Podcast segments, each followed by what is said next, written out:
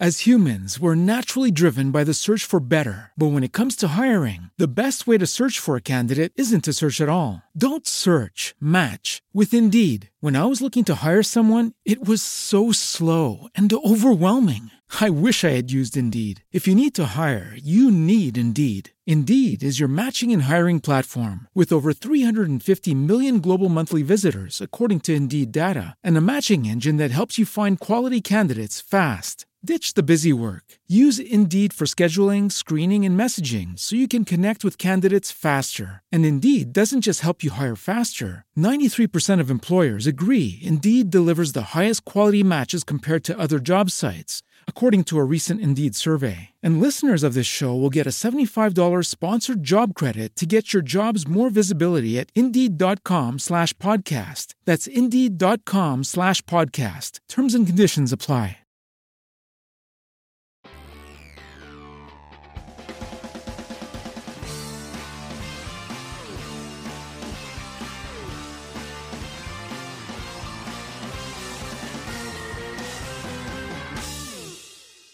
AutoLine This Week is underwritten in part by.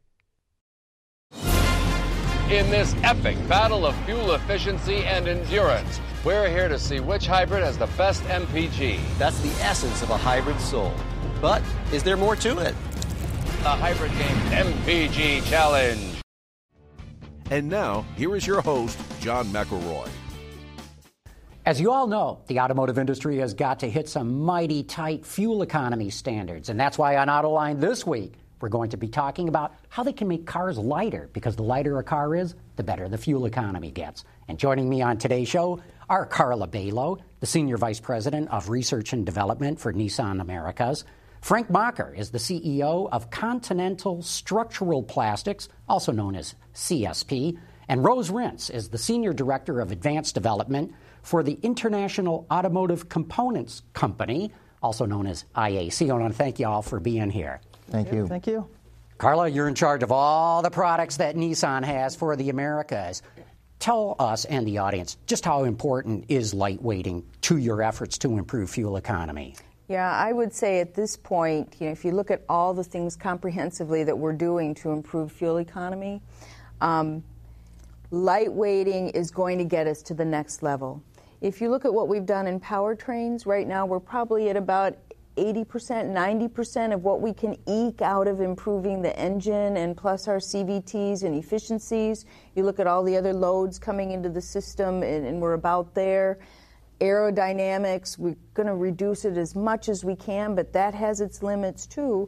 So then you're looking at we need about a 30% weight reduction over the next few years to meet the upcoming standards. Oh my gosh, 30%. 30%. And right now we've probably done 5 to 7. So, so we have a lot more to go. In pounds, that's what? Almost a 1000 pounds a vehicle almost, or? almost. Wow, it's that's a lot of weight. Amazing amount. Yes. And, and I got to tell the audience, this is an industry that fights over every gram. So exactly. to say that you're going to take out almost a 1000 pounds is an enormous effort. Right, and we look at fuel economy all the way down to 0.1, 0.01 mpg when we're trying to find every element to, to hit the target.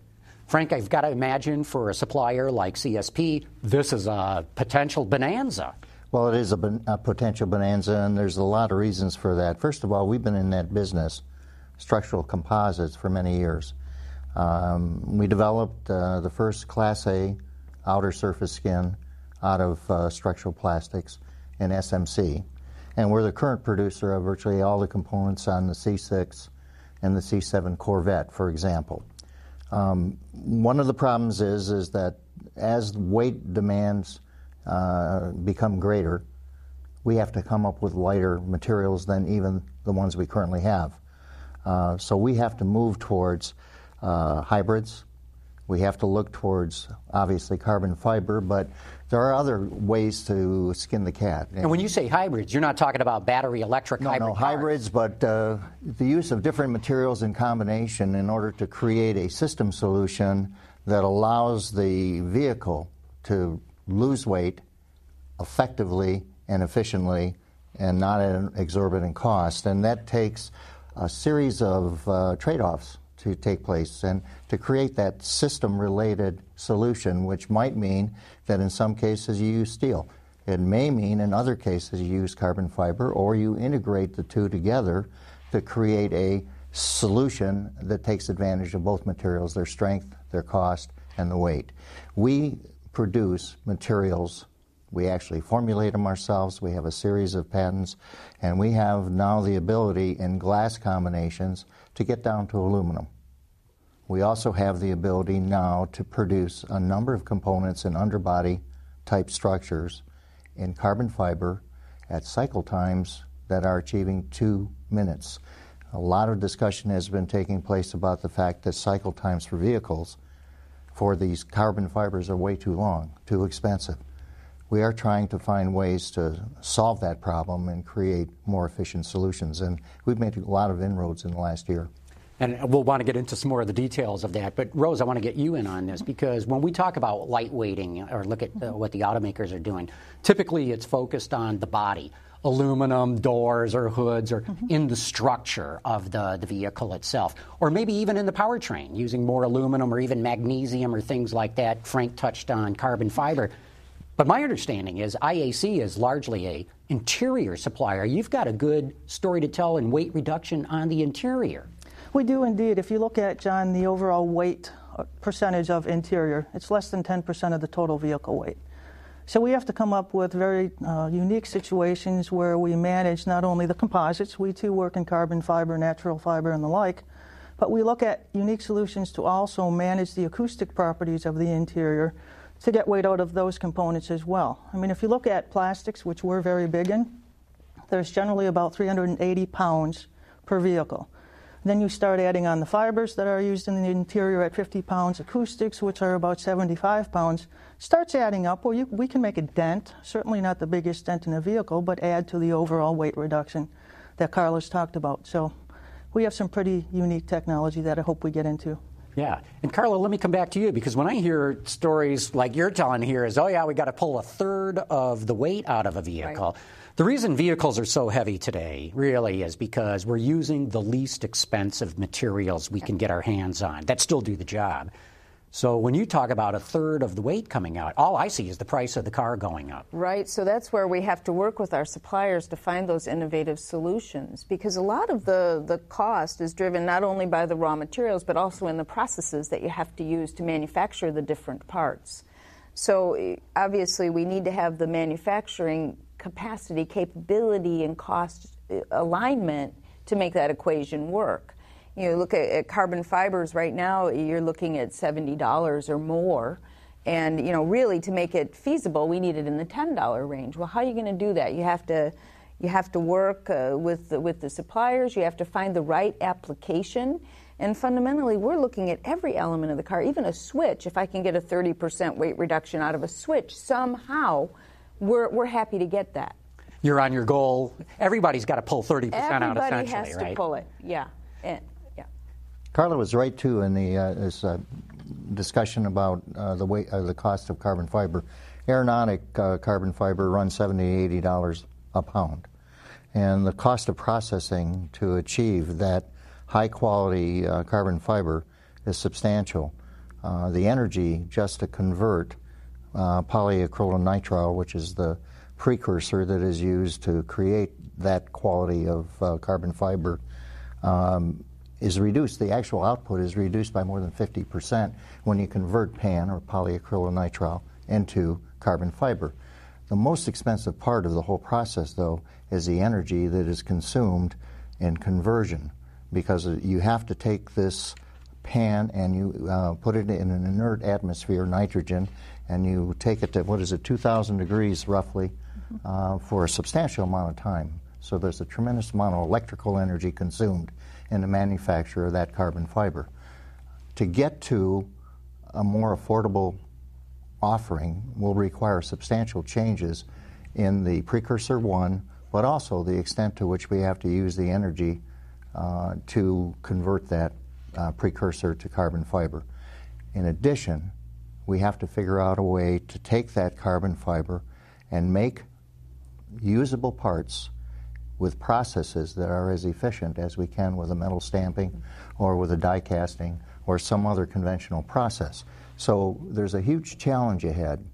My belief is that we should, of course, continue to study exterior components for carbon fiber, but I think there's a bigger bang that we could do in the short run by looking at inner, inner panels, uh, door inners, uh, hood inners, uh, deck lid inners, where the uh, actual surface finish isn't so important. And then work on the adhesive, so we now take conventional technology on the outer surface carbon fiber technology on the inner surface, marry them together, and find a way to save money and weight now, as opposed to waiting till we solve all these major issues with fit, finish, and all the other things you have to look at if it's an exterior part. So that's one of the thrusts we're taking to try to get there 1st mm-hmm. And Frank, I think it's relatively important when you look at, we also, as I said, work in carbon fiber composites. Uh, we do it for a couple different reasons, and I'll talk about price in a minute. But um, one of the reasons is it has a different safety impact on the vehicle. So when you put fibers like that in, it becomes a crush zone as opposed to shattering with typical things like glass. Mm-hmm. So from a safety side, it's better. Certainly from a weight side, and to get the price down or the cost down, we're actually looking at recycled carbon fiber that comes from places like Boeing, etc. And you so wonder you're using their scrap. We are using their scrap. And it's a perfect opportunity. I mean, we have a lot of um, compression molded type um, materials, products, where it's a perfect application. Actually, um, uh, we're on the same page there because we both are using that application. Mm-hmm. Uh, I just visited one of the sources that has the uh, patents. I was aware that mm-hmm. you're also using it, and uh, uh, it's one of the areas where I believe we can achieve recycling uh, we have to make sure the sources of the recycled material are sustainable over time, but at least today, because demand is not so great in the secondary markets, whatever scrap is generated by the aeronautics end of the business has no place to go today except landfill. If we're able to convert that mm-hmm. into a product that has superior properties and we can recycle it for far less than what it costs uh, in the virgin state, we've hit a home run. So that's what we're working on too. So we're on the same page there for sure. Mm-hmm. Yeah, and it's extremely critical that we hit these cost targets because we really have a doubt if the uh, we really don't think that the customer is going to be willing to pay. Mm-hmm. We can't charge more to reduce the weight of the product to get the fuel economy where the customer simply expects it to be. That's true. That's why you know we have to continue to drive for these efficiencies. Now, BMW, uh, I, I, met with BMW on that same topic uh, in Munich uh, a few weeks back, and as you know, they're doing the i3 and the i8 with a substantial amount of carbon fiber. Their their position is that they will use carbon fiber judiciously and they look at every decision on a system basis. So, if, for example, on the i3, if they are able to use enough carbon fiber to reduce the weight substantially, maybe they can downsize the brakes, maybe they can downsize the um, battery system, mm-hmm. and offset to some extent the cost of the carbon fiber in the total system review. So, um, there are ways to, to uh, mitigate some of the cost. At the end of the day, though, the carbon fiber itself has to come down in price over time. It just has to do that, or else it's going to be a penalty. Yeah. Carla, it's not as if the, the steel people are sitting on their hands either, though. It, there's all the materials, uh, and all the material suppliers are really looking at ways of coming up with lighter weights. But talk a little bit with what you're doing in steel in that regard. Steel, we're probably the most advanced right now. Uh, we have developed with the steel company in Japan a 1.2 gigapascal high strength steel which means at, uh, super strong. Super strong. So you can use a thinner we, gauge. We, we can use a much thinner gauge. We were able to reduce a significant amount of weight in the in the new uh, Infiniti that's launching in the Q50. We were able to use that in all of the structural components, in all of the A pillars, roof rails, etc., where we really need the strength, and we don't need, as was said earlier, the beauty.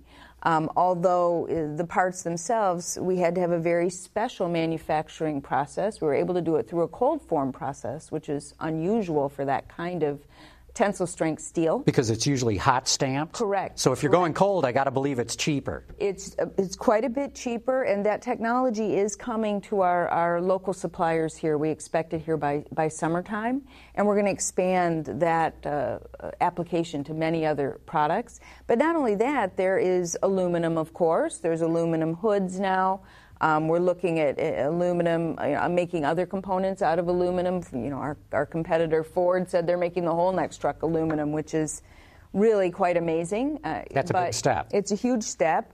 Also, there's uh, glass reinforced polymeric materials that we're using already in the Murano back door and other products we can't limit ourselves to one technology. If you do that, you will never find a one size fits all or have an optimized package. Mm-hmm. Additionally, there's wiring. Wiring is a huge impact in a car right now. The it's all copper, weight. it's very heavy. Very heavy, and there are many suppliers now looking at alternative, you know, aluminum wiring, et cetera, that has almost the same conductivity but can really reduce the weight. Mm-hmm. Rose, give us some examples of where you can take weight out of the interior. And uh, in fact, you have 30% lighter switches. That's what Carla's looking for. well, you know, some of the uh, most recent things we're looking at, I mentioned acoustics early on. Uh, if you look at the amount of what we call soft trim products, you could talk about the carpet area, but generally under carpet, there's a noise absorbing uh, layer that's generally very heavy because it's based on heavy filler type materials. Uh, so, what we have done is we've um, uh, kind of gone toward what we call a silent solution that takes that heavy filler to a certain percentage, puts in other fibers or ceramics. We're able to not only thin down that material, so to get up to 30 to 50 percent weight save, but we're able to get better acoustical properties with it, so we can manage with one tool the different harmonics that you'll see in different drivetrains. So if you go from a hybrid to a combustion engine, etc., we're able to manage that all in one tool by the type of technology and process that we're you know, innovating as we speak. So a lot of weight. For example, to take an 18-pound uh, dash insulator, which goes between the firewall engine and the interior component, uh, we've been able to take that from 18 down to 6. So pretty amazing. So lighter, stronger, better, For cheaper sure. too, or no? It's all depends. I mean, that's the typical, typical accountant answer, right? It right. really depends on the design of the part, mm-hmm. and that's pretty typical across all automotive. Frank, uh, you recently came into CSP, taking that thing yes. over. My understanding is you're bringing in PhDs and you're trying to work at the stuff at a molecular level. Yes, we are. And explain some of your efforts there. Well, one of the things that uh, a challenge is the uh, uh, carbon fiber itself, and we believe me, we're working more uh, in other areas uh, as well. But carbon fiber itself has a uh, tendency to be narcissistic. I think I mentioned that before, but it doesn't like anything but itself uh, and it really likes itself. And so, uh, you mean in, in, trying to join these materials yeah, together? so when you when you take uh, carbon fiber and you try to disperse it in some formulation that includes polymers and other fillers, it tends to want to a clump or stay with it, its own kind, as opposed to dispersing and marrying other uh, polymers or other um, fillers. Um, so the challenge is, what do you try to do to make that carbon fiber uh, enjoy and become flirtatious with many of the other materials within the compounds. Uh, what we've found is that uh, by activating the surface, uh, as a part of a much more extensive process, but by activating the surface with things such as cold plasma, uh, or with SQ, which is uh, silsesquioxane, but it's a coating that we can put on that actually allows the fibers to split apart a bit and then to take on other chemicals within the compound. Why is that important? Because carbon fiber, in order for it to produce or to perform at the highest level of strength, requires complete wet out. The coating has, the carbon fiber has to be coated with the polymer. Any gap in the two will create a point of weakness that in certain structural components would make it less than satisfactory. So we've done a lot of work on that, have uh, developed a series of pl- uh, patents, uh, and we've had great success. Now what we're trying to do is add the carbon fiber in sheet molding compound to create underbody parts that we can utilize at less cost than what is currently being employed. We're combining it, when I talk about hybrids, we're combining the carbon fiber with glass bubbles or spheres, which give us the opportunity to reduce the weight without necessarily using only carbon fiber, the most uh, expensive part. So we're doing a series of blending. It's almost like we're um, uh, we're lovemaking uh, in materials, but we're also uh, developing new recipes as a master chef. So um, we love to mess around with these things. Uh, my chemists uh, um, boggle my mind every day. but the nice part about all of what we're doing is we are making progress and we are getting closer to an affordable solution. Very interesting how you can manipulate these materials at the molecular level. That's just fascinating. It, it is, and you can see it. Uh, we have a scanning electron microscope where we will pre- uh, prepare samples and review them at different points in the process to see just how extensively we have activated the surface. So it's really exciting stuff, and we're trying to do correlations now to find out just how much activation is required in order to assure us of 100% wet out. Mm-hmm. And John, um, from just to launch off what Frank said, we're doing much the same, but you mentioned glass spheres. Uh, we're looking at, at not only the carbon fibers, but also natural fibers. I mentioned earlier as well that when you look at fiber reinforcement versus glass reinforcement, you get a different kind of impact behavior. And Frank's exactly right when you look at the overall impact and how it's integrally managed in that fiber. We've been able to take natural fibers and carbon fibers and get up to a 35 to 50 percent weight reduction in things like door bolsters, side impact panels on doors, and equivalent cost. So manipulating that technology at the molecular level or the fiber level, if you may, will give you the same kind of performance at cost equal and improved performance. Carla, I got to believe all the stuff with the materials is fascinating, and that's going to really produce breakthrough kind of uh, improvements in reducing weight. But I got to believe it really starts with the core engineering, too. How you design a car. Uh, just in, in the sections where different parts of the car come together. I got to believe th- that's a big focus of yours right now as well.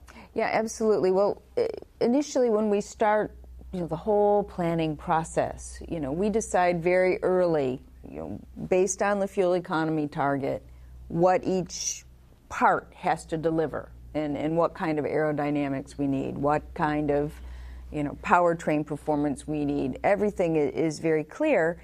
And as we begin to look at the different materials and how they're going to, to interact, then we have to start thinking about really is this material sufficient for this? Can it be formed this way? If it can't be formed this way and we need it for a weight reduction, then we have to change the styling or change how the basic structure works and think about how those different loads can be transferred. So it really starts very early, all by computer, all by computer modeling. And that's where we really put together which materials are going to do the, the best job considering the application magnesium IPs, magnesium, you know, front end modules, all of these things you have to take into account then how they're going to deform the various safety elements. All of this has to be studied and, and, and analyzed very carefully. I've heard one thing too that can help is going with structural adhesives, not just welding. Because when you have a, a big robot welder come in, you have to design a big clearance for Very that true. arm to get in there. Very Whereas true. if you're just literally gluing it together, Correct. though the structural adhesive people hate using that term. But now you can design your sections for more lightweight because you don't have to worry about the true. robots That's as much. That's very, very true. And it just, again, has to be the right application because uh, gluing or, or structural adhesing you know, parts together, yes, it works in many applications, but in some, areas, you really still need good old fashioned welding, you know. Of course. So you really have to be careful. But I expect to see more and more breakthroughs as we continue to test and learn more. Uh, we're all in a learning phase together, and uh, you know, the developments are progressing on a daily basis. And you, so you said you had to take a thousand pounds out of your vehicles on average. By what time frame? That's uh, by, you know, we're looking at 20, 25, 2030. Okay. So you so got we, uh, over a decade. some time, but that's not much in, in automotive That's years. only a few design cycles. Yeah, yeah, only a couple cars from now. So we really need to start seeing those breakthroughs and, and heading in that direction right now. Okay, so let's ask for the outside. Do you think they can pull this off? I think they can pull it off. Um, the biggest challenge for me is to understand the availability of some of these exotic materials over time. Um, right now, there's an abundance of supply, but if we have the breakthroughs that I think will occur, then the question is, will there be an adequate capacity given aero, aerospace has a part of it? Uh, BMW, as you know, is linked with SGL, and, and Ford is linked with Dow, uh, Aksa, in terms of carbon fiber, and you could go right through the various uh, groups and see that there's linkages taking place to, to take and capture that part of the supply of the carbon fiber base. The extent to which others grow is going to be dependent on uh, when these developments occur and whether there's enough time when that step function takes place. Let's say we have a aha, a home run, and everybody go jumps on board at one point. It, there will be a long period of time because the, uh, the um, capital expenditures for carbon fiber are very, very expensive and have very long lead times. what we're trying to do in order to make uh, the, cus- the customers uh, more aware is developing production type tooling for specific applications, and we have one that we're going to offer uh, to an OE very uh, soon that incorporates a uh, outer hood and with glass spheres and an inner of carbon fiber made uh, with maybe some of this recycled material to reduce the cost and give a almost 60% reduction in weight. So if we can get some of these inroads so that they're being evaluated and then we show proof of principle, maybe we don't have to accelerate this quite so soon because of the fact that we have more time. Gotcha. Rose, we're down to the very end here. Quick, you think the, the industry will be able to pull this thousand Absolutely. out? I think, yeah, back to that question, yes, I think it can get there, but I think there's a lot of ancillary things that need to be done. Joining, right, manufacturability. And don't forget the most important, or one of the most important, legislation is going to make us get there. So if you look at the CO2 or uh, carbon footprint requirements in 2020, 25, we certainly have to get there. And it's a global thing, not just in Indeed. the U.S. market. Absolutely. Rose Ryntz, thanks so much for coming in. Frank Macher, you too. Carla Bailo, just a very interesting discussion about how we're going to make vehicles lighter to get better fuel economy. Thank, thank you. you very much. And I want to thank all of you for having tuned into Autoline this week, and please join us again here next week.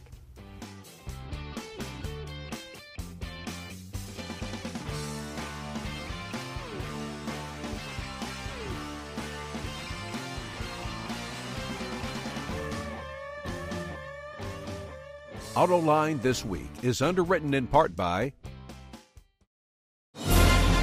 In this epic battle of fuel efficiency and endurance, we're here to see which hybrid has the best MPG. That's the essence of a hybrid soul. But is there more to it? The Hybrid Game MPG Challenge.